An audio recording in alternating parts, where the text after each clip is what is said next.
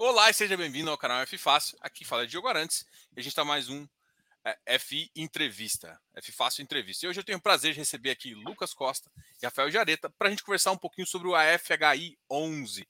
A gente já conversou várias vezes com, com o time aqui. É um time que a gente conhece há bastante tempo. Ah, e inclusive, né? Agora eu já, já vou até puxar o Xabá.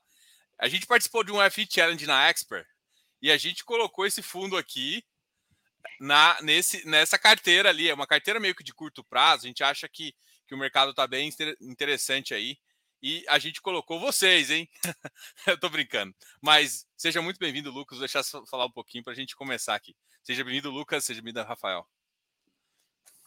Bom, obrigado, Diogo. Retornar aqui ao, ao canal quase um ano depois, né? Eu acho que mais de um ano depois. Mais e um agradecer ano. a abertura que, que você deu no início, né?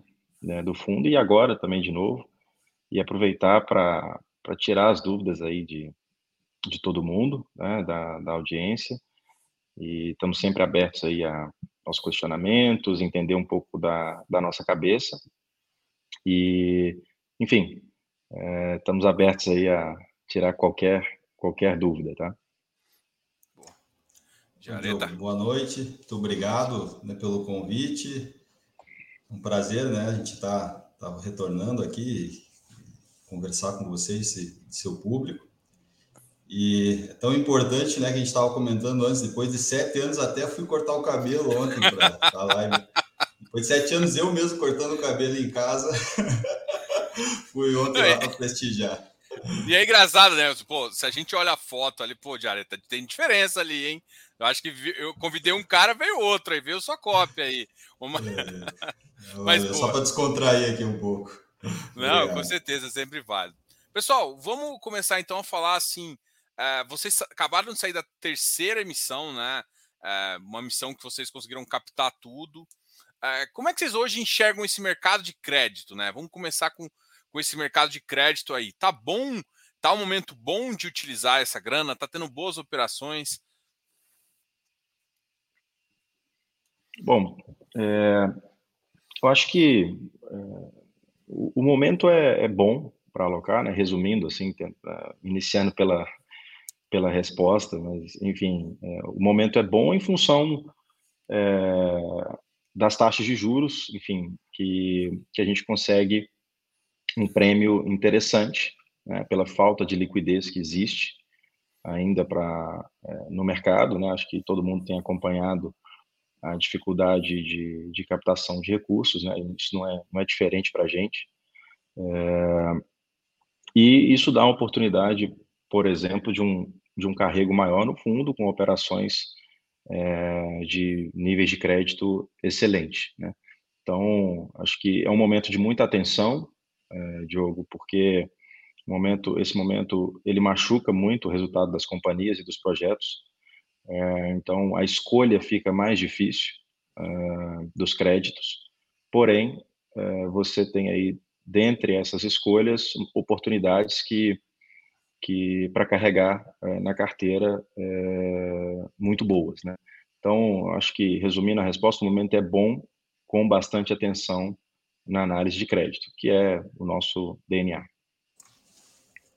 É só para complementar, né? Tem eu acho que o, o que a gente tem de oportunidade agora, é, em termos de taxa, muito provável que a gente não vá ver, né? É, daqui um, um ano são assim níveis de crédito que há um tempo atrás saíam aí IPCA mais 5,5 e hoje estão saindo a quase 8. É, então, é, obviamente, né, a CDI, não, CDI mais a gente não precisa nem comentar, né, que é, que é a grande preferência de, de, todo mundo. A gente começou um pouco antes, né, desse movimento até. E é bom, é bom e porém requer cuidados, né? É, você, toma, você tem taxas mais atrativas com, com, menor risco, vamos dizer assim também, né? Então, é, tem que aproveitar. Aí é, já responde um pouco a questão da emissão, né? Isso. É, eu até, assim, que, que vocês comentaram é até interessante, porque as pessoas costumam olhar, às vezes, de forma unilateral, né? Olha o fundo pela taxa dele, né? E, e quando a gente quanto mais contato a gente tem, mais a gente avalia é, a situação, como é que ele é estruturado, como é que tudo, mais você começa a notar que assim, cara, beleza, a taxa tá alta, mas uma taxa alta, por mais que para quem vai emprestar pode ser bom, é que você tem que tomar muito cuidado se o cara vai te pagar, né? E aí tem duas considerações. Né? Uma quando o cara originalmente a taxa vai ficar alta por muito tempo, né? E outra é quando simplesmente a marcação subiu e você está tomando a taxa alta. Então existe diferença. Uma machuca mais a companhia do que a outra, né? E, e assim, você tem uma preocupação de, por exemplo, daqui a dois anos é, essas taxas boas começarem a prepagar? Porque eu lembro há um tempo atrás, 2019, aconteceu uma coisa semelhante a isso, né? É, eu sei que vocês já estavam no mercado, não com FHI, mas com outros ativos de crédito. E aconteceu uma coisa muito semelhante. Você, tinha, começou a ter umas taxas interessantes, e aí o mercado foi lá embaixo, taxa de juros, IPCA caiu, tudo caiu. E aí aconteceu que todo aconteceu um monte de pré-pagamento para fazer isso. Você acha que nessa faixa existe, assim, vai acabar acontecendo um movimento parecido? Por mais que a gente ganhe prêmios e tudo mais, mas é uma coisa que vai acabar acontecendo? Eu acho isso natural do mercado. Eu acho que isso pode acontecer é, em maior grau ou menor grau. E, enfim, tem que estar preparado para isso. Né? Assim, é, é, a realidade. Né? É, com relação a, a isso, é, você tem alguns mecanismos, como os prêmios de pré-pagamento, é, e, obviamente, a questão da duration das operações. Né? Porque é, o que a gente está é, priorizando aqui em CDI, como é, a gente soltou em relatório recentemente, são operações de duration um pouco mais curtas, é, que provavelmente até que ela vai acompanhar a própria queda da taxa de juros, então não faz muito sentido esse pré-pagamento, a não ser que ele consiga um spread muito menor, mas mesmo assim, pelo prazo da operação, eu acredito que esse movimento nos papéis CDI+, talvez é, ele seja minimizado. É, nos papéis IPCA+, que hoje você consegue aí é, bons spreads devido à, à, curva da B e durations mais longas, esse movimento sim pode pode ocorrer. O fato é que você tem que estar sempre originando novas novas operações para eventualmente colocar no lugar dessas operações que podem ser é, pré-pagadas. Lembrando que tem o prêmio de pré-pagamento, isso dá um fôlego, vamos dizer assim, é, para um, dois meses ali, para não, não, não ter um impacto é, no, no rendimento, mas é, uma realidade que, enfim, eu acho que deve acontecer caso tudo ocorra bem, né? Ou seja, eu, eu torço para que isso aconteça. É, na verdade, em uma, uma, um menor grau, é, porque veja bem, né? Você pega um, um papel IPCA mais 9, por exemplo, tá dando um, um, exemplo aqui, com uma nota boa de crédito hoje, é, você tem uma deflação no curto prazo, está dado, está óbvio, é uma deflação no, no, no, curtíssimo prazo, mas um ganho real é, de 9% é, é, é, extremamente elevado olhando, olhando o histórico, né? Então, é, eu acho que tem boas, boas oportunidades. Aí. O mercado está dando oportunidades e acho que esse é um dos motivos, é, talvez o principal motivo de termos feito a, a última emissão. Legal. Não, é isso aí mesmo e, e é claro que é uma preocupação, né? A gente tem aqui, né? As taxas são muito boas, mas alguém tem que pagar isso e dói muito, né? Dói muito pagar. A gente não tem dúvida disso. É, agora, o que a gente tenta fazer sempre, Diogo, é fazer o melhor para aquele momento, né? Tentando projetar algum, alguns movimentos futuros já, aí, de forma macro, enfim. E, então, é, é, é, um pouco disso, assim, a gente acredita que, que nessas essas taxas mais altas, elas, talvez a gente está num um, um, pico aí, mas elas não, não, vão, não vão cair de forma agressiva, né? Pela própria conjuntura global da, de como está se dando, né? A gente veio num mundo. É, eu lembro quando eu fiz mestrado em Economia Internacional em 2011, era aquele negócio só de globalização, de blocos econômicos e tal, e de interação mundial, e hoje, com esse negócio do Covid, até da guerra, é, todo mundo está querendo é mais defender o seu do que comprar barato, às vezes, né? Então, isso vai ter um custo, né? um custo que, que vai demorar para ter esse rearranjo, né? A China também, né, que alguns foi o grande motor, já fechou um pouco desse gap de custo, né? O país andou, né? Então, eu acho que esse negócio do, do juros mais alto, que, que, que na verdade o juros está muito baixo, perto de zero, era uma coisa mais, muito estranha, né? É, ao longo da história. Então, vai voltar à normalidade aí. Então, é, mas mesmo assim, a gente tem esse cuidado, né, de pegar é, o CDI mais, mais é, mais curto. Ah, isso é legal, né? Essa, essa, visão macro, assim, né? É, dois cenários que você complementou, eu acho que são dois cenários meio que. E, e o investidor confunde. A deflação, ela não foi uma deflação real. Ela foi uma deflação forçada por uma medida provisória. Então, lembra, medida provisória que vai passar. O cenário exterior não está tão fácil, foi o que o Rafael está comentando aqui. E assim, eu, eu gosto muito de, de crédito, e talvez eu sou biased para falar, apesar de, de, de, de, ser um. tentar ser especialista no geral, assim, eu, eu gosto muito de crédito, porque o Brasil é um país meio complicado. E o crédito ele é mais defensivo. Não que eu tô, não estou defendendo que só tenha que ter crédito, claro que tem uma estratégia.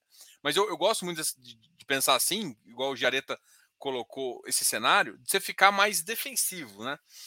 Como é que hoje vocês enxergam essa questão, por exemplo, olha, vocês vão conseguir, por exemplo, manter guidance em relação a, a, a, a rendimento? Como é que vocês enxergam isso? Eu lembro também que da, na primeira conversa que a gente fez, eu acho que nem sei se foi a primeira conversa ao vivo, uh, pública, mas uma das conversas você estava me explicando também como vocês pensavam, como vocês trans, transferiam os FIIs de originação para dentro do fundo e tudo mais. Né?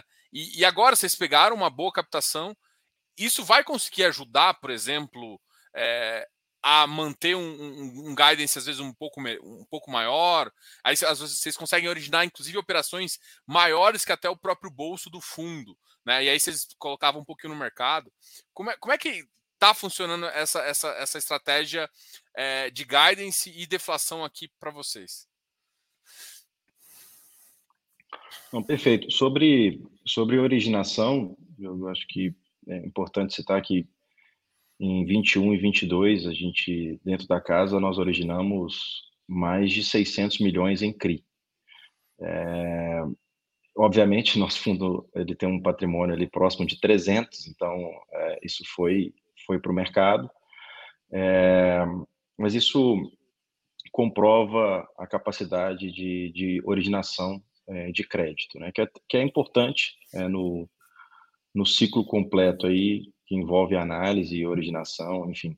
E acaba também, é, vamos dizer, precificando as operações e comprovando a qualidade delas, porque quando só você toma também, é aquela coisa, né? Qual que é o preço justo por aquela operação? Então, tem vários outros fundos e bancos, tesourarias, precificando é, essas operações, o que nos dá muito conforto também é, para colocar algumas delas no, no nosso portfólio. É, mas é, falando sobre é, guidance, né, é, sobre é, rendimentos, a gente sempre, sempre escreveu os relatórios no sentido de dar ali para o investidor o que tem de acumulado de inflação nos títulos dentro do fundo. A gente pegou uma, uma inflação bem forte nos últimos 12 meses e é, projetar um pouco disso é, para frente. O que a gente sempre coloca ali é que existe um colchão, né? E, e, e se, se, o investidor reparar a nossa distribuição, ela, ela tem uma certa suavidade na distribuição, né? Ela, ela foi aumentando gradativamente ao longo dos meses e, e quando abaixo, como aconteceu mês passado, né? Nós distribuímos 1,30 no mês anterior havia distribuído 1,40 é, também não é uma baixa, vamos dizer, abrupta. Essa é a nossa filosofia, tá, Diogo? Eu acho que tem, não tem certo e errado, é a nossa filosofia é, para o nosso investidor. É, pode é, distribuir todo o lucro é, auferido naquele mês específico, tem, né, tem gestoras que fazem dessa forma, a gente opta por é, dar essa, essa suavizada para não causar, na verdade, dois tipos de, é, vamos dizer, pensamentos errados é, em, em, relação à projeção de dividendos, tanto para cima quanto para baixo, né? Ou seja, a gente se preocupa também de soltar um dividendo extremamente alto, de um resultado extremamente alto no mês, para o investidor não projetar aquilo para 12 meses e acabar é, tendo uma, uma decepção, e o contrário também, né? Não vir um rendimento tão baixo a ponto de que gere uma, uma insegurança quanto aos rendimentos futuros. Então, o que a gente, o que a gente busca é essa, essa suavização do, dos rendimentos. Legal. Ah, tá, tá perfeito. Até essa questão do acruado, é, pelo relacionamento que a gente tem com vocês, com o cotista, a gente viu que era uma ninguém passava essa informação, né? E pouca, não lembro assim, a gente começou a passar e, e bom que vários, né, seguiram, porque é, vamos dizer, é, o, o, fundo de crise ele, ele é muito difícil assim. Geralmente, o que, que acontece com o investidor? Ele entra pelo tijolo, né? Que é mais fácil de assimilar, e aí ele chega no papel, e aí é um negócio mais complexo, né?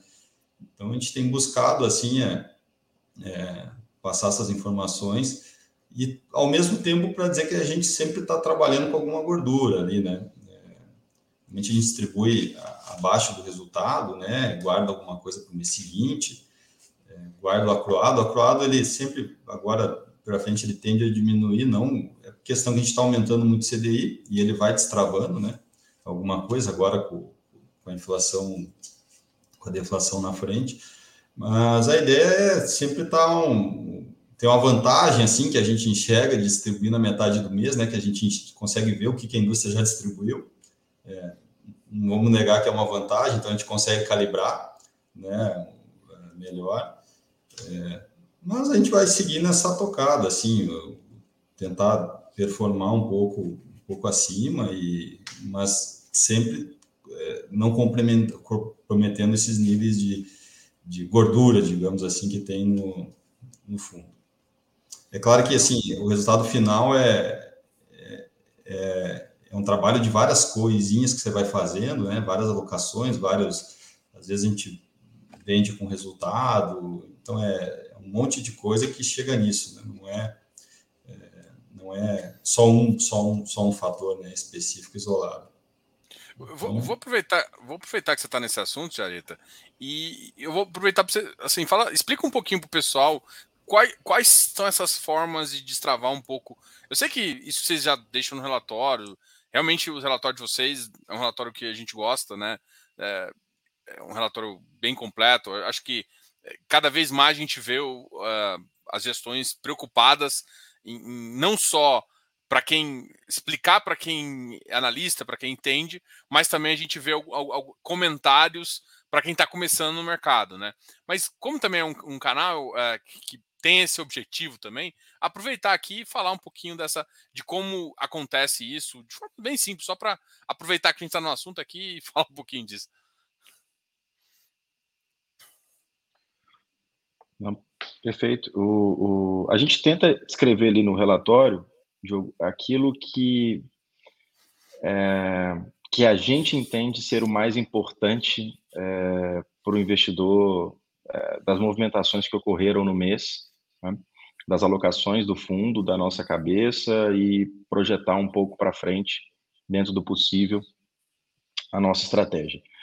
É, o resultado do fundo, ele basicamente é uma, uma composição do carrego, aí para explicar para todo mundo, basicamente é a taxa média é, dos títulos alocados, é, a taxa de compra desses títulos, né? Então ele vai pagar ali é, o IPCA mais 7,5 de taxa média, CDI mais 4,5 de taxa média, isso é o carrego do fundo. Isso é um, um, um, resultado que, vamos dizer, está dado ali naquele, naquele momento, né? O segundo resultado que vem, é, ele vem das compras e vendas dos títulos, que podem ter ágio, na maioria das vezes tem ágio, podem ter deságio. Inclusive, já escrevemos em relatório vendas com deságio com, para alocar em outros papéis. Né? Nós entendemos que o prejuízo daquela operação compensava e muito a nova alocação. É, na maioria das vezes, como a gente escreve em todos os relatórios, são trades com, com ganhos, né, com lucros fundo. Isso entra no resultado do fundo. Né? Uma outra uma outra situação são os FIIs, né, que você comentou no início, né, os FIIs de estruturação, que entram para dentro do fundo também. Né? então, é, toda essa composição ela, ela gera o resultado final do fundo. E ao longo do mês, isso é bastante dinâmico, né? Então, assim, ao longo do mês, no início do mês, a gente tem uma projeção de resultado. E essa projeção ela vai se atualizando semanalmente, né? dependendo do que, o que vai ocorrendo durante as semanas em relação aos trades. Então, a gente, como o Jareta é, mencionou, é, o que a gente busca aqui, dentro do mandato do fundo, é buscar aquele um centavo a mais para se diferenciar, né? Então, é esse é o trabalho que a gente, que a gente faz todos os dias é, para buscar esse resultado a mais que nada mais é do que a nossa obrigação. Tá? Mas é, explicando de forma simples, né, o mais simples possível, é daí que vem é, o resultado superior ao carrego do fundo. É, ele, ele vem desse trabalho realmente de, de compras e vendas de ativo e de estruturação de ativos. É, tá perfeito. Não tenho nada para acrescentar. Legal. Vamos, vamos falar de um assunto aqui que eu acho que é, é um assunto que o mercado agora está cada vez mais de olho, que é a questão de, de da emissão, né? E a, a, a, as duas últimas emissões de vocês foram com um custo pro cotista, né? Não que é, não, não tenha custo para vocês, mas pro cotista custo zero. Né? O que, que, levou vocês a tomarem isso? O que, que vocês acham Uh, e por que, assim? Eu, eu, falo, parece até um porquê sendo ruim, não. Mas é porque muita gente, mas tem alguma pegadinha aí, tem alguma pegadinha, ou simplesmente é uma decisão estratégica comercial. É, a gente, ó, eu, eu, como cotista, acho muito bom, tá? Pode fazer todas assim. bom, eu vou, eu vou resumir aqui, antes do. O Jareta vai falar mais sobre esse tema. É, mas, resumindo, eu, era o que dava para fazer no momento de mercado, é, com as condições que se apresentavam e que se apresentam até hoje. É, então, a gente, a gente cortou na própria carne, tá? É, visando longo prazo do fundo. É óbvio, é, acho que todo mundo que está no mercado há um pouco mais de tempo sabe que uma emissão 476 na base ela, ela não traz é, é, um, um, caminhão de novos investidores, como uma 400 aberta, enfim. Então, a 400 ela tem o seu valor, né? ela tem também o seu valor para os cotistas é, atuais do fundo, né?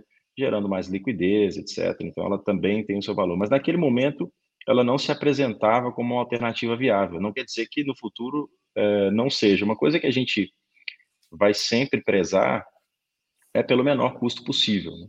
Isso a gente negocia muito com os prestadores de serviço. É, nessa, nessas duas emissões, nós optamos é, por arcar é, com esse custo, justamente, enfim, em função do mercado, o spread era baixo em relação ao secundário, então a gente queria preservar aquele lucro ali, eventualmente que alguém ia girar o papel para entrar na emissão, por exemplo, né, uma estratégia que a gente sabe que muita gente faz, e obteria lucro com essa estratégia, a gente deixou esse ganho uh, para o investidor. Uma outra coisa que nós fizemos concomitante foi a retirada da taxa de performance, é, logo após a primeira, a, o follow-on. Então, a gente fez dois movimentos que parece assim, né, onde está onde tá a pegadinha, né? Mas, na verdade, é só um alinhamento, tá? É um alinhamento. A gente todos os informes do fundo são publicados, a gente, é, a gente é muito claro nos relatórios. Então, um alinhamento de que a nossa remuneração está muito explícita ali, a taxa de gestão. O investidor não precisa ficar fazendo conta de quanto vai ter que pagar no final do semestre para a gente. É, não que eu não ache é, justa a remuneração da taxa de performance, né? É, foi só uma questão realmente de um maior alinhamento é, com, com práticas da indústria que, que a gente também a gente também é humilde de, de reconhecer e, enfim, e aplicar é, no dia a dia. Tem coisas que nós aplicamos, outras pessoas fazem e outras pessoas fazem coisas boas que a gente também aplica. Então, acho que prática boa a gente tem que aprender e aplicar no dia a dia. É, assim, da primeira emissão, né, o jogo foi muito em função do. Quando, a gente, quando foi feito o IPO do fundo, a gente tinha 3 mil cotistas, né? E foi um, foi um ano bem difícil, porque né, até você alocar e tal, e, e, teve o negócio da tributação, depois teve o negócio do MXRF. É, foi um ano difícil, assim, e mesmo assim a gente foi de 3 mil, se eu não me engano, para 7 mil, gerou todo o PL no secundário. Então a gente ouvi, notou que né, o mercado, quando ele vai no secundário comprar, é, tem alguém prestigiando ali a, a gestão, né?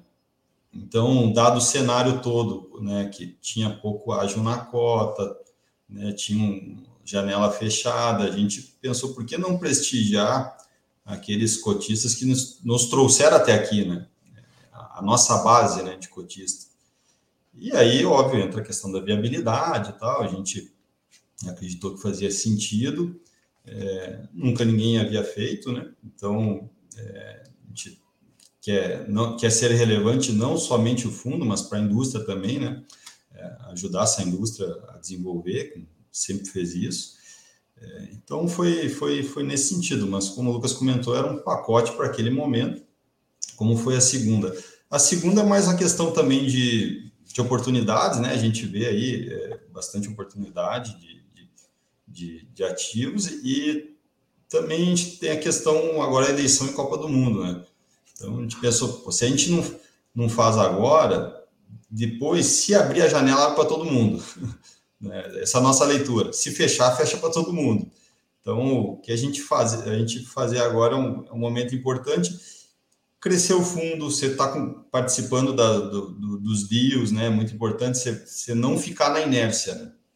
É, isso é muito importante para nós, assim, para a nossa atividade, né? Porque às vezes você fica, o fundo não cresce, aí aquele estruturador já não te liga mais, esquece. Claro que a gente, a gente mantenha sempre todo mundo ativo.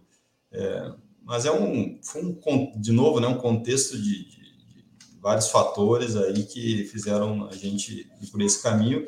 E, de novo, né, a gente cresceu a base, mesmo assim, organicamente, prestigiamos de novo essa base né, com, essa, com essa segunda emissão. Se vai continuar assim, não é muito momento, né? Como você perguntou antes do, do resultado, né? A gente define é, nos últimos dias ali de anunciar, né? Não, a gente tem uma projeção de resultados e uma emissão também, assim, a gente vai olhando o cenário, cenário e define isso muito no, ao final.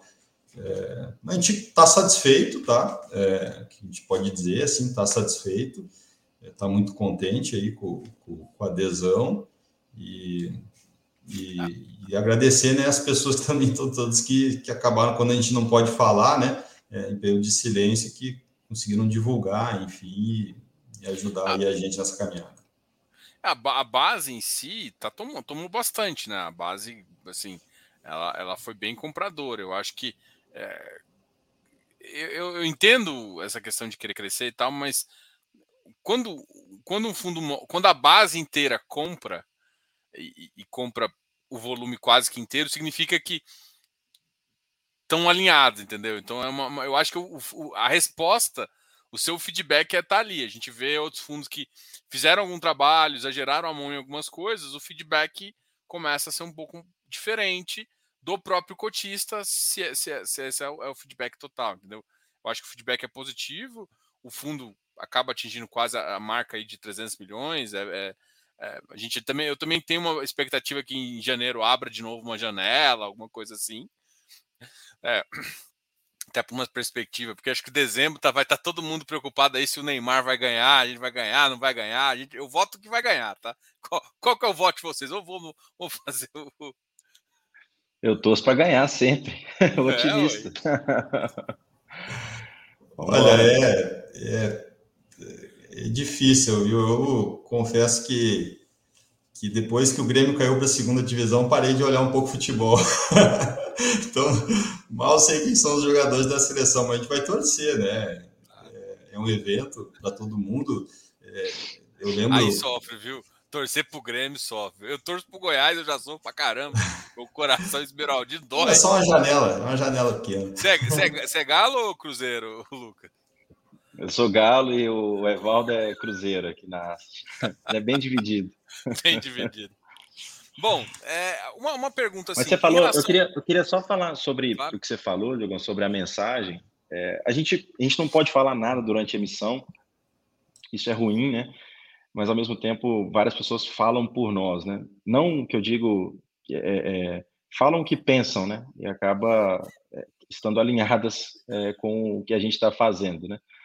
É, eu acho que não tem nada melhor do que a mensagem na, na prática, né? O, a, o apoio que os cotistas é, estão nos dando, é, de entender o momento de uma emissão logo em seguida da outra, que de fato não era é, ganância da gestora de crescimento, etc., e ter uma adesão maior do que a anterior. Né?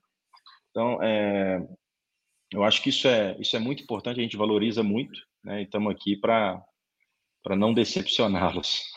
Eu vou, vou soltar uma, informa, uma, informação aqui. Eu, uhum. um cara, eu liguei para o Lucas. eu liguei, eu liguei, pô, Lucas, vai soltar uma segunda agora.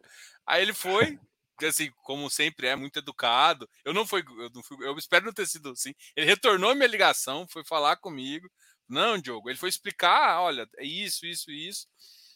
E assim, a, os argumentos foram interessantes, assim, eu entendi que, que realmente é, poderia ser bom para o fundo e, enfim, né? Então, eu, eu acho que é essa... E, e até só para não esquecer, tá? elas são ofertas relativamente pequenas, assim, né? Então, isso. você não tem uma ineficiência, né? É, foi, foi exatamente isso que foi um dos, um dos pontos. Ah, meu, meu receio sempre é a ineficiência, né? Quando você faz muitas emissões grandes, esse, essa gordurinha que fica, que fica lá, ela vai sendo corroída por, pelo, pra, pelas novas entradas. Mas, não, ó, a emissão é pequena, dentro do patrimônio pequeno, a gente vai, assim, foi bem alinhado, numa taxa interessante, assim, eu, eu, assim, eu achei bem, no, no, no final eu falei, não, beleza, assim, eu, claro que não sou, eu sou quem sou eu para concordar ou não, vocês já tinham tomado a decisão, mas eu posso dizer que como cotista aqui eu achei interessante entrei, né? Assim, não quero falar para ninguém entrar nem nada, não, enfim, eu também tenho a, eu, eu posso falar com a gente sabe que, que a gente sabe que não é, é mas, mas de fato eu achei interessante assim, sabe? Tipo, no final, eu, eu fiquei. A preocupação era justamente essa questão. E aí falou: ó, não, o momento foi muito bom agora, surgiu algumas operações, e não vai ser uma oferta muito grande, deixaram muito claro. Eu achei isso bem honesto e, e a gente, enfim, eu gostei. Ô, Diogo, e uma coisa que a gente se preocupa, né? A gente sabe que não é confortável, no momento atual do país, uma pessoa colocar um recurso numa emissão e três meses depois colocar novamente. É, mas é. o que, que a gente sempre pensa aqui, né, sobre a questão de fazer acima do, do VP. É, é de justamente se você não tem a condição de colocar naquele momento, que isso não te prejudique. É, né, que, que, você possa, de fato, isso para fundo de recebível, tá? Não quero criar polêmica aqui em geral, não, tá? Falando do nosso caso específico. Que aí, se você não puder acompanhar naquele momento, que, que você é, é, não seja prejudicado. Um segundo ponto é o que o Jareta mencionou. Acho que na primeira emissão, quando fechou a emissão, se não me engano, tinha 8, 9 mil cotistas, mais ou menos essa base. Quando a gente iniciou a segunda emissão, já eram 11.500.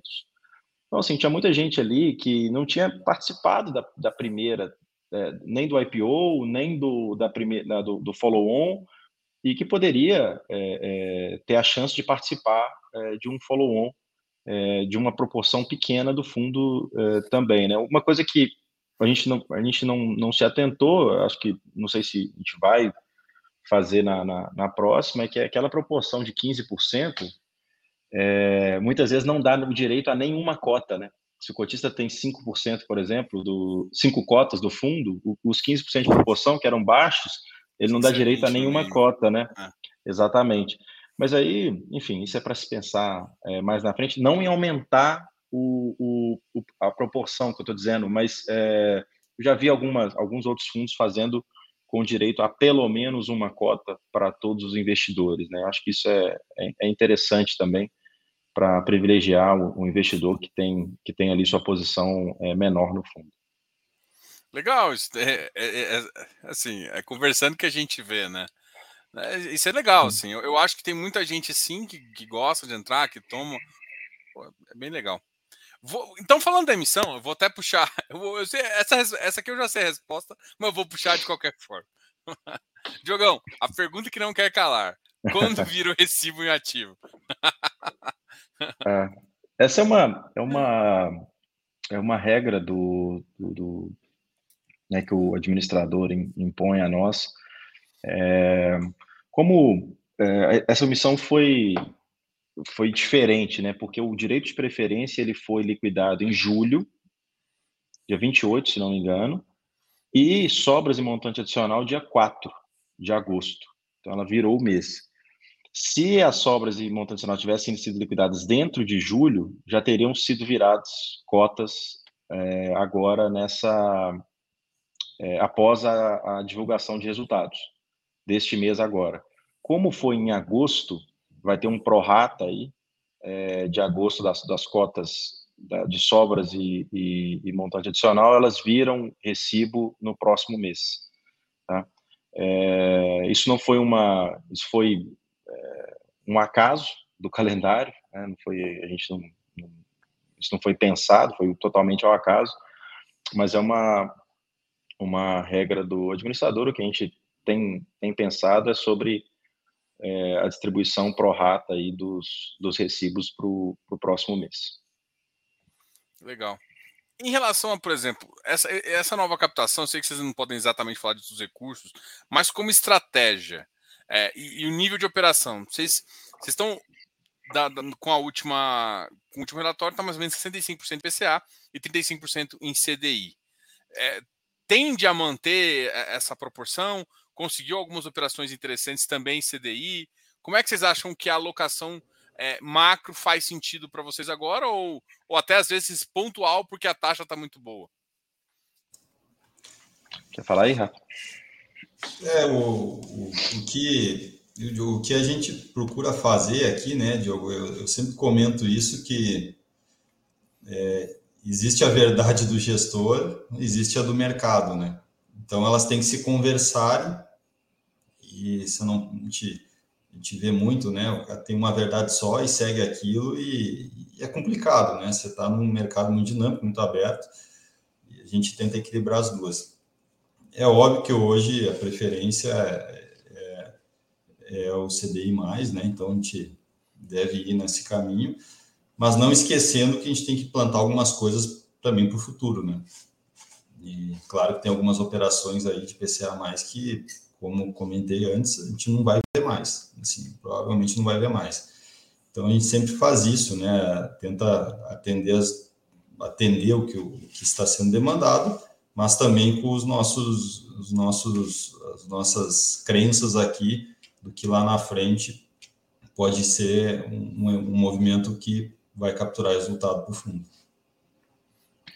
Mas assim, sendo bem direto ao ponto também, complementando o Jareta, é, a gente soltou o pipe no fato relevante e está bem em linha ali com, com aquilo que a gente que a gente colocou no, no pipeline da, da oferta. Né?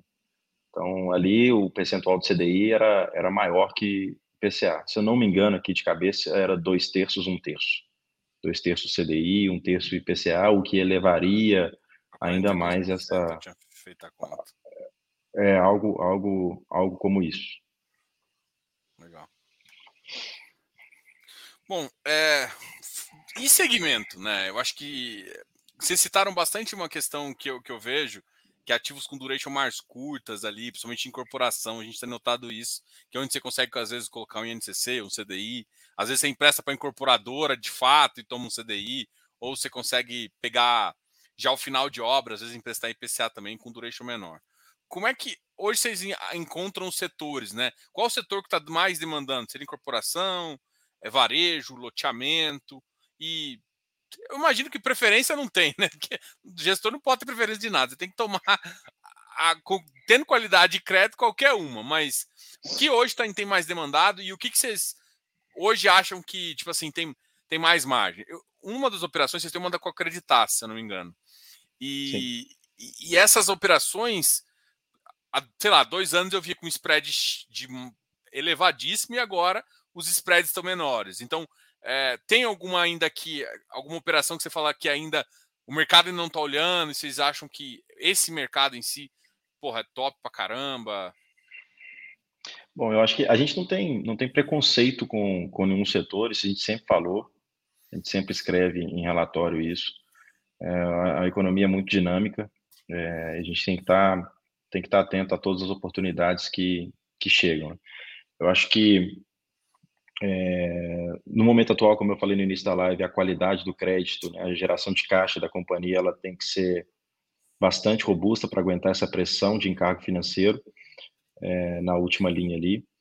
É, e vou citar aqui alguns setores, por exemplo, que vimos algumas oportunidades, setor de shopping center, né, acho que foi um setor que, que sofreu e teve uma retomada forte né? É, agora eu vejo até algumas pessoas escrevendo relatórios sobre compras de ativos em, é, de tijolo, é, até as companhias, né, os equities bastante, bastante descontados, e um, um fluxo assim impressionante é, em relação à PMT, é, né, que passa ali na conta de patrimônio separado. Então, acho que esse é um, um setor que a gente tem em carteira, é, e um setor que, que que gera confiança por, por dois motivos, né? Assim, pela geração de, de caixa e pela robustez dos ativos, né? Difícil de replicação, é, extremamente bem localizados, é, não tem mais terreno para replicar esse tipo de ativo em algumas, em algumas cidades. Então, um setor que a gente gosta. O setor que a gente tem no fundo e olha com bastante atenção no momento atual é o que você citou ali de obra, é, de término de obra. Então, mais uma vez, sem preconceito algum, é um imóvel bem vendido, bem localizado, é, com o custo de obra já ajustado aos parâmetros atuais, é, depois dessa, dessa inflação recente, é, e bem adequados. É, a gente vê que os imóveis continuam sendo vendidos, é, o nível de confiança da construção civil ainda continua elevado, então a gente é, existem excelentes projetos ainda, né, a gente só toma cuidado realmente para é, precificar esse tipo de ativo. E é, você citou varejo também. É, o varejo sofreu também na, na, na, pandemia, né? Alguns varejos físicos ali, principalmente, que não, que, que não tinham nem como é, fazer um online, às vezes, é, e que estão é, retomando de forma forte também. Então, isso a gente, a gente também está olhando. A parte, você citou Creditas, enfim, outras empresas que descontam é, alguns, alguns que dão crédito é, e estão super bem, é, né, uma carteira com uma inadimplência baixa, enfim. Citei aqui vários, vários setores que a gente tem olhado, é, que tem surgido é, boas, boas oportunidades. Eu é, acho que, independente do setor, a nossa preferência sempre é fluxo, viu, Diogo? Então, é, tem que ter um fluxo ali. é claro que também, né, se a gente olha muito projeto, né, e, e também o que, que a gente vê hoje as empresas mais preparadas, né? É, lá em 2004, 2005, 2006, a empresa construiu em Porto Alegre e dali dois anos estava construindo em 60 cidades. É, não tem como dar certo, né? Nesse setor não tem, você, demora para você formar pessoas, você entender a cultura daquela região. E hoje você vê as empresas mais assim nichadas, né, mais preparadas, com uma posição de caixa melhor. Então, é, o negócio está bastante diferente do que, que, teve no passado. Né? Depois teve a questão dos tratos, enfim, que, que melhorou. Os problemas vão sendo existem, né, mas não são tão graves como no passado, né? ainda bem. Né? Então a gente olha muito isso também e, e a preferência é é, o, Jareta, o Jareta citou um ponto muito importante que, eu não havia citado, que é a, a, especialização das empresas hoje no, no, no, ramo de construção e incorporação. Você vê claramente o perfil que ela busca, o público, é, o serviço que ela já oferece é, bem alinhado, bem, bem trabalhado. Então, não é aquela companhia que faz o, sei lá, o Minha Casa Minha Vida ao, ao alto luxo e, em várias cidades do Brasil inteiro. Não é, é nichado, é um, um grupo específico, atinge aquele público, já tem os canais de venda muito consolidados, é, às vezes até próprios. Enfim, isso dá segurança é, tanto para a companhia quanto para as operações de crédito. É, ainda, ainda tem um terceiro fator agora que o, o pelo menos os custos da, da, da, das obras deram uma estabilizada agora. Isso, isso vai ajudar bastante também. Então, é, é um setor que eu gosto de acompanhar. Eu, enfim, eu nasci nesse, nesse setor aí. Então, tipo, é um setor que eu, eu acho que precisa demanda muito de crédito. E se você souber os, conhecer os bons operadores, não precisa ser um operador nacional, igual todo mundo olha, MRV, esses caras, cada um nichado também, Even, ou, ou alguns caras. Você pode ter bons operadores locais que estão precisando de capital também. É, eu compartilho aí da, da, da, visão de vocês. Bom, é, em relação a operações compromissadas, assim, qual, qual é a visão de vocês para o fundo? Faz sentido para esse fundo? Não faz? Não, mas agora que vocês estão tomando mais um pouco de CDI, né? Normalmente as, essas operações tendem a ser mais CDI e tudo mais. Faz sentido para preparar para uma emissão às vezes mais rápido? É, o fundo cada vez está maior, então nem sempre vai, vai conseguir tanto, às vezes, warehouse, alguma coisa assim. Como é que vocês enxergam uh, para o fundo de vocês a, a questão de operações compromissadas? É, eu acho que é um instrumento que pode ser utilizado, né? a gente nunca fala que não vai utilizar nunca, mas atualmente, é, você citou o warehouse, por exemplo, que seria um, motivo de, de, de, de, utilizar. A gente tem outros veículos é, na casa ou, ou de é, parceiros que, que, carregam essas operações é, para a gente sem, sem o menor problema, até porque o carrego é muito bom é, de caixa. Então, por esse motivo, a gente, por esse lado, a gente não, não, não, não tem necessidade. E pelo lado de turbinar o rendimento, assim, né, o lado assim, é, que não seria o warehouse para uma futura emissão, mas seria realmente de de dar uma turbinada ali nos rendimentos, assim, a nossa cabeça é que não faz sentido, tá? É, a alavancagem é algo que não está muito no nosso, no nosso DNA, não, Diogo. É, a gente prefere ali um perfil um pouco mais conservador. Acho que o fundo já é um middle risk, ou seja, ele já tem a sua pimenta, né, para elevar ali o rendimento médio. Acho que não faz muito sentido é, fazer esse tipo de operação. Agora, se surgir uma, uma situação em que tem que ser feito uma liquidação e não tem caixa, mas hoje eu acho que o nosso problema é, é, é inverso, né? Assim, estou dizendo, a gente não tem esse problema, né? A gente, a gente tem o, o, o, caixa e parceiros e os próprios fundos da casa para tomarem operações. Então, acho que é, no momento atual a gente não vislumbra fazer compromissado. Legal. é isso aí, nada, nada a acrescentar. Legal. Assim, uma das coisas que a gente sempre conversou foi essa, essa visão de vocês terem sempre essas operações estratégicas e táticas, né? E aí, hoje, até preparando o material aqui, eu fui olhar justamente a linha dos últimos meses e a, a parte de negociação de CRI é, acaba tendo uma, uma, uma, linha bem importante ali, então isso significa que uh, do jeito que vocês projetaram a estratégia tá interessante. Como é que vocês avaliam assim depois de um ano? É, eu, e também pensando assim, ah, beleza, daqui a um ano eu estou num cenário mais otimista. Faria sentido, por exemplo, eu aumentar pulverizadas, eu aumentar a parcela yield? Com, vocês já pensaram nesse monstrinho com, com cenários mais otimistas também? Quer responder, Rafa? Vai jogar mais Não, difícil. Vai lá, vai lá. Não, é, é, é brincadeira. É, o, Diogo, o, o que a gente fez é, no início do fundo, é, na prática, foi alocar o caixa o mais rápido possível dentro da, das nossas premissas de qualidade em IPCA. Então, nós chegamos a ter 100% do fundo em IPCA. É, e com bons spreads. Mas o nosso spread médio ele foi de 6, chegou até a ser 5,80 lá um ano atrás. 5,80, 6 para 760, algo como, algo como 750, algo como isso. É, e como é que foi feito isso, né? Foi é, por que, que foi feito e como que a gente subiu. Foi feito porque a gente tinha na cabeça uma desancoragem da inflação. Né? A projeção era 3,2, 3,3 de algumas casas, 3,4. É, isso eu estou falando janeiro de, de 21.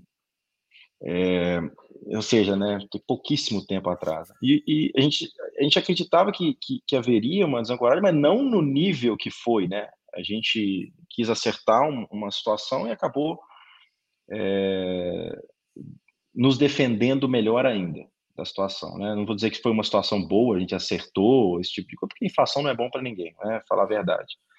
Mas a gente acabou defendendo o fundo muito bem. Né? O carrego é, nominal ficou muito interessante.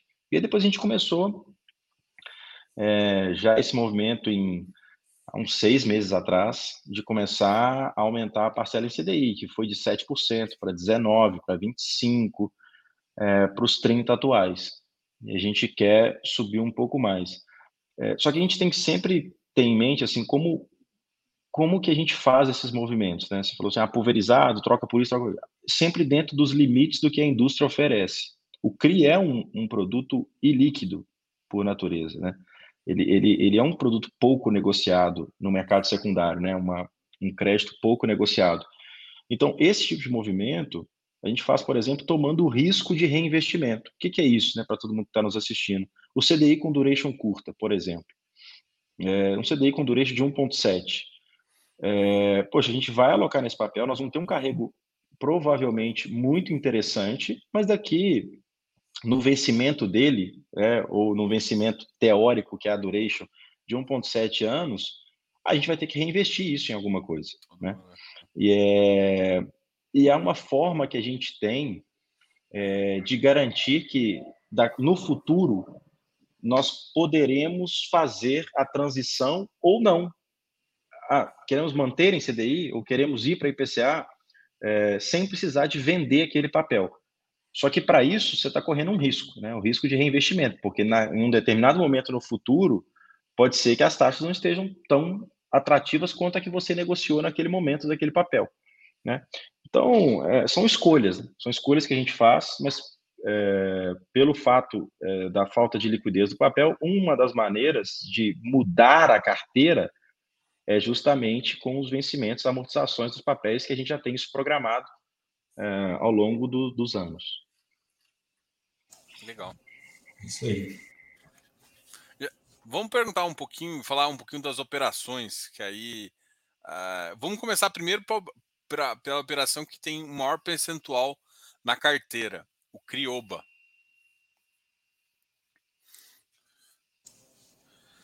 Você quer falar, Lucas, aí do. Você quer. Ah, eu, eu, eu estruturei essa operação, né?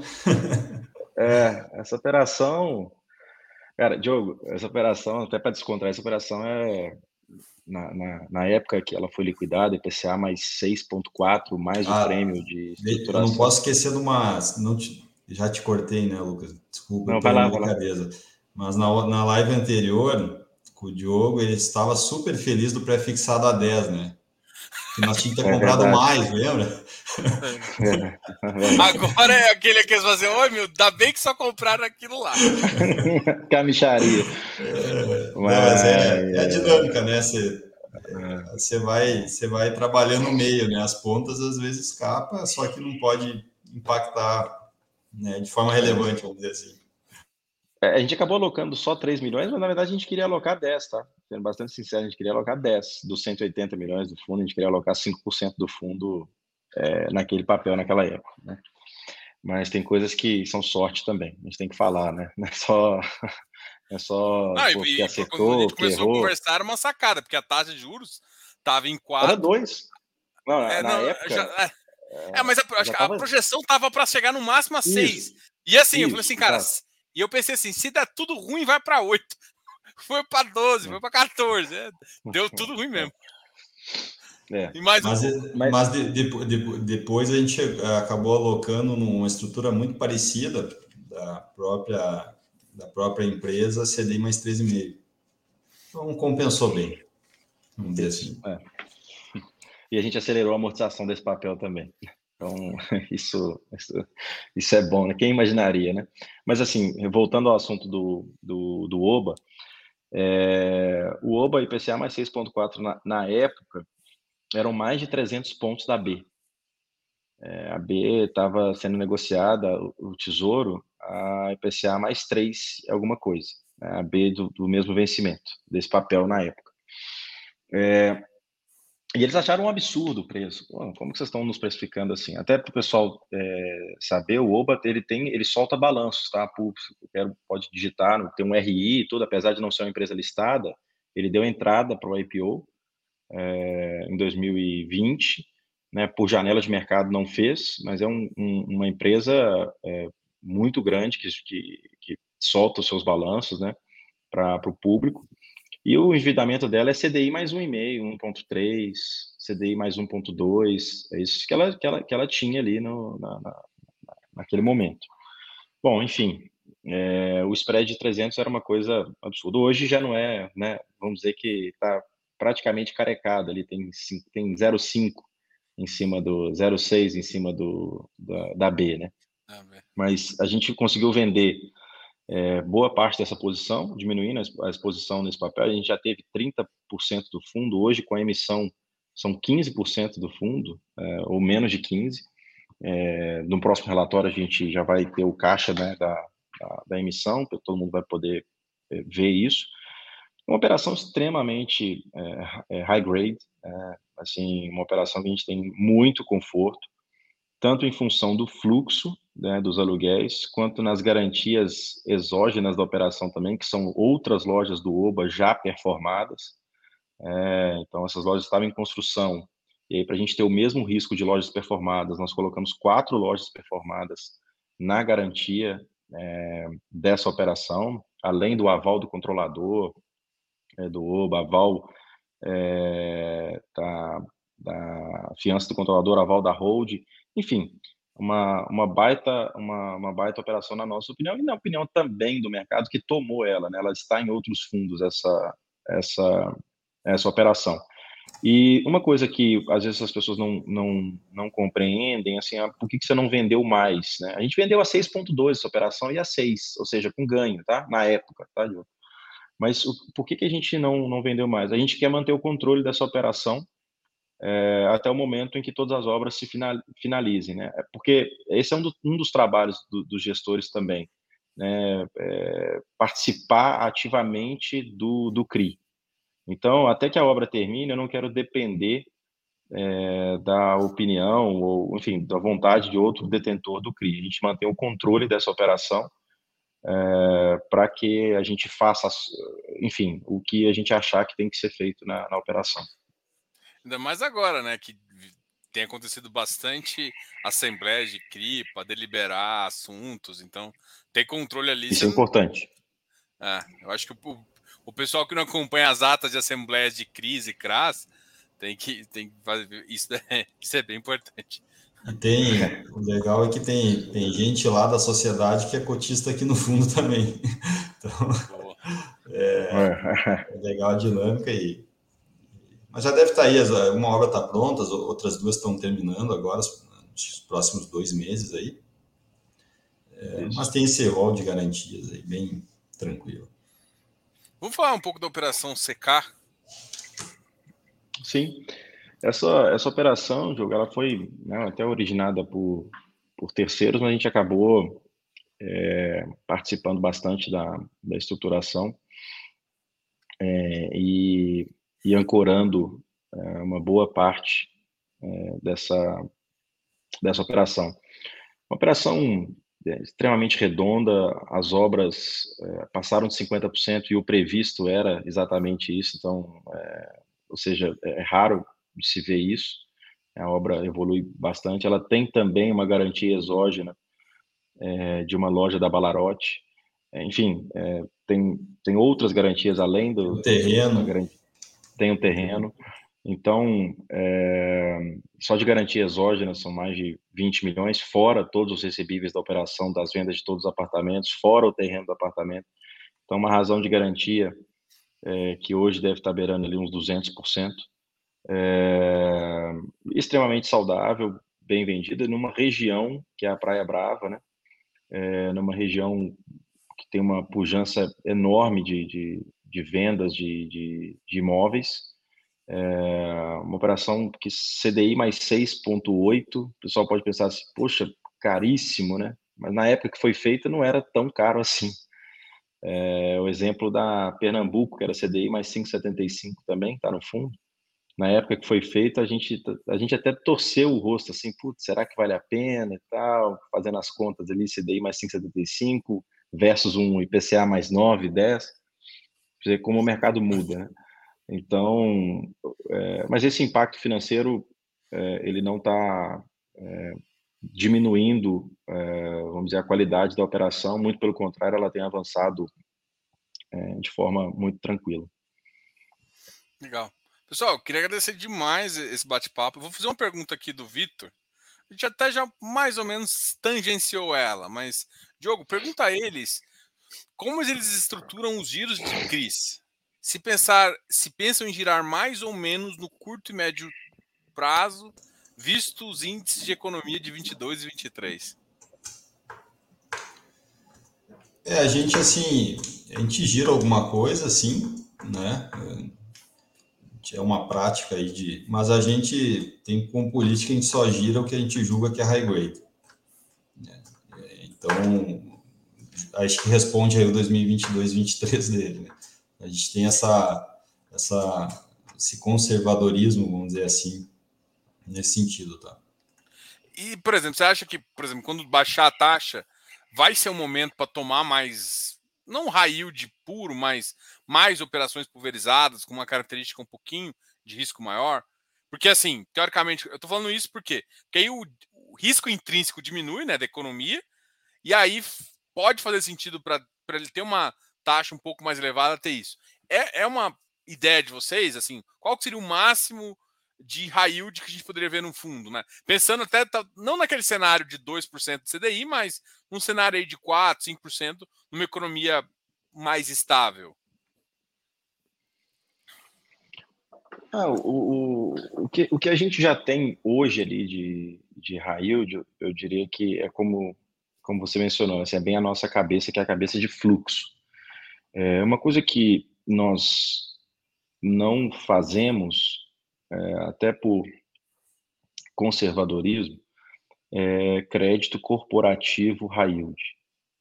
É, é uma coisa extremamente. Tem gente que faz isso com maestria, é, mas é, é, algo que demanda uma, uma projeção de resultados é, muito específica, de um setor específico, de algo que você não tem informações tão sólidas e tão, é, vamos dizer, tão amplas é, sobre aquela determinada empresa. Né? Muitas vezes empresas que não são auditadas, por exemplo.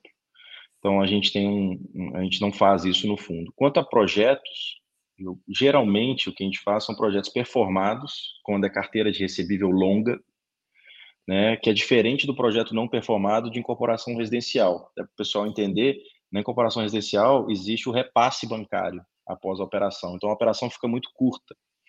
Então, esse risco da carteira a gente não carrega. Então, quando a gente tem que carregar um risco da carteira, nós privilegiamos os empreendimentos prontos. Porque senão a gente está correndo dois riscos, né? o risco da obra, como na incorporação residencial, e o risco da carteira longa. Então, quando a gente vai fazer uma carteira longa, geralmente a gente privilegia o projeto pronto. Bom, pelo menos esse risco eu já tirei, tirei da frente. Agora eu tenho o risco da carteira. E como você mencionou, numa economia equilibrada, esse risco diminui muito, né? Então, acho que sim, a gente pode fazer alguma coisa em risco pulverizado de carteira com prazos mais longos. Aí um percentual poderia ser maior, poderia ser 50, 50? Ou... Acho muito difícil, muito difícil chegar nesse percentual, é, porque é, é, a gente não vê, não, não vê sentido muito em, em, em, fazer isso, sabe? Assim, eu acho que o ganho seria muito marginal para acabar colocando, expondo o cotista a um risco é, um pouco maior. Acho que, se não me engano, o máximo que a gente chegou foi 55, 45 no início do fundo. Ah, e aí, de, desse patamar, foi, foi abaixando. É, acho difícil chegar em 50-50. A gente sempre pensou, uh, pensou em ficar 65, 35, foi a 40, nesse, nesse range aí. Nesse patamar. Legal. É, assim, eu também. Eu, eu entendo a visão de vocês no curto prazo, assim, até porque as operações. Vocês acabaram surgindo num, num mundo um pouco complicado ali. O fundo surgiu numa característica. Eu imagino também a característica de vocês, essa, essa visão de risco. Mas eu penso num mundo mais equilibrado. Talvez um, a galera gosta de uma pimentinha, assim, sabe? Tipo, e aí se tiver controle é. mais do fluxo. O, o viu, Diogo, aqui, o, o, essa modalidade assim de a gente faz lá na concepção do fundo, né, Lucas? Porque assim, o, o high grade você dá escala, né? E esse high yield, vamos dizer assim, você... só que é, é difícil você ter tantas operações high boas, né? Que a gente julgue boa. Então, é por isso que esse equilíbrio, às vezes, ele até é, ele é um desafio, né? você tem crescido, enfim, mas depende muito da, do fim do dia também da execução, disponibilidade de ativos, de operações, né? E high yield, elas de qualidade não, não são. Não é, tão, é, é verdade. É, mas eu acho que é o que você falou, né, Diogo? A gente está tão afundado no, no cenário atual é, é, que é difícil imaginar um juro a 4, 5. então é difícil até projetar isso no, mais na frente. Mas acho que é isso, né? A gente está um pouco biased aqui né, nessa, nessa análise. Não, legal, pessoal. Queria agradecer demais esse bate-papo. Sabe que tem um canal aqui aberto para falar. Vou deixar vocês falar as últimas palavras. Agradecer demais a, a, nossa, a nossa conversa aqui. Lucas, Diareta, enfim. Sabe que tem um canal que está sempre aberto também para qualquer, qualquer coisa que vocês quiserem falar. Pô, Diogo, obrigado novamente né, por abrir o, o espaço, o alcance que você tem. É sempre um, é sempre um prazer né, poder falar do produto. A gente é apaixonado pela, pelo produto, né, pela indústria de, de fundo imobiliário. Aproveitar que eu estou vendo uma pergunta do Felipe para não ficar sem resposta. O fundo tem definido quanto quer ter em PCA, CDI e GPM. É, e de acordo com o cenário. É, é de acordo com o cenário, né, porque é, o fundo já chegou a ter 100% IPCA, agora tem 60% IPCA, 40% em CDI. É, o IGPM ah, é mais difícil ter no fundo, a não ser que seja um casamento justamente com um contrato de aluguel, ou seja, não dá para fugir daquele índice, mas sempre que a gente pode, a gente prefere o IPCA como índice inflacionário, pela volatilidade. Né? Acho que o IGPM, historicamente, ele, ele dá ele, ele tem uma rentabilidade um pouco maior, né? mas é difícil capturar ela, porque a vol é tão grande que você pega 30% num ano, você deixa de capturar ali 20% dessa alta, você não recupera mais essa alta lá na frente, né? Quando, quando a questão, quando o GPM baixar, né? ninguém vai, o locatário não vai voltar para você e falar agora o, o GPM veio zero, deixa eu te pagar aqueles 5% do ano que você me deu desconto. Não, não vai, não vai acontecer, né? Então, assim, esse número que o GPM é maior que o IPCA, ele é na tela ali, né? Na, na calculadora do, do Banco Central. Na prática é complicado colocar, colocar isso aí. Mas eu agradecer a todo mundo, agradecer a todo mundo que está aqui na, na live. Estamos à disposição nos, nos nossos canais. A gente tem é, um Instagram do fundo, que é FHI11, o site do fundo é fhi11.com.br. E lá no site tem um e-mail para mandar é, sugestões, dúvidas, questionamentos, enfim. Fiquem à vontade mais uma vez, Diogo. Obrigado. Que isso. Não, legal. Gareta. Até essa questão de GPM, a gente tem um dos imóveis alugados para uma varejista, né, aqui na, na física, né? E o registro era 30%, se eu não me engano. A gente conseguiu 15%, saiu feliz da vida. Vamos dizer assim, se fosse um fundo imobiliário, oh, mas é 30, é muito. Mas a realidade, às vezes, ela se é diferente. diferente, né? E, e agora na inovação ele quer pagar menos do que está pagando.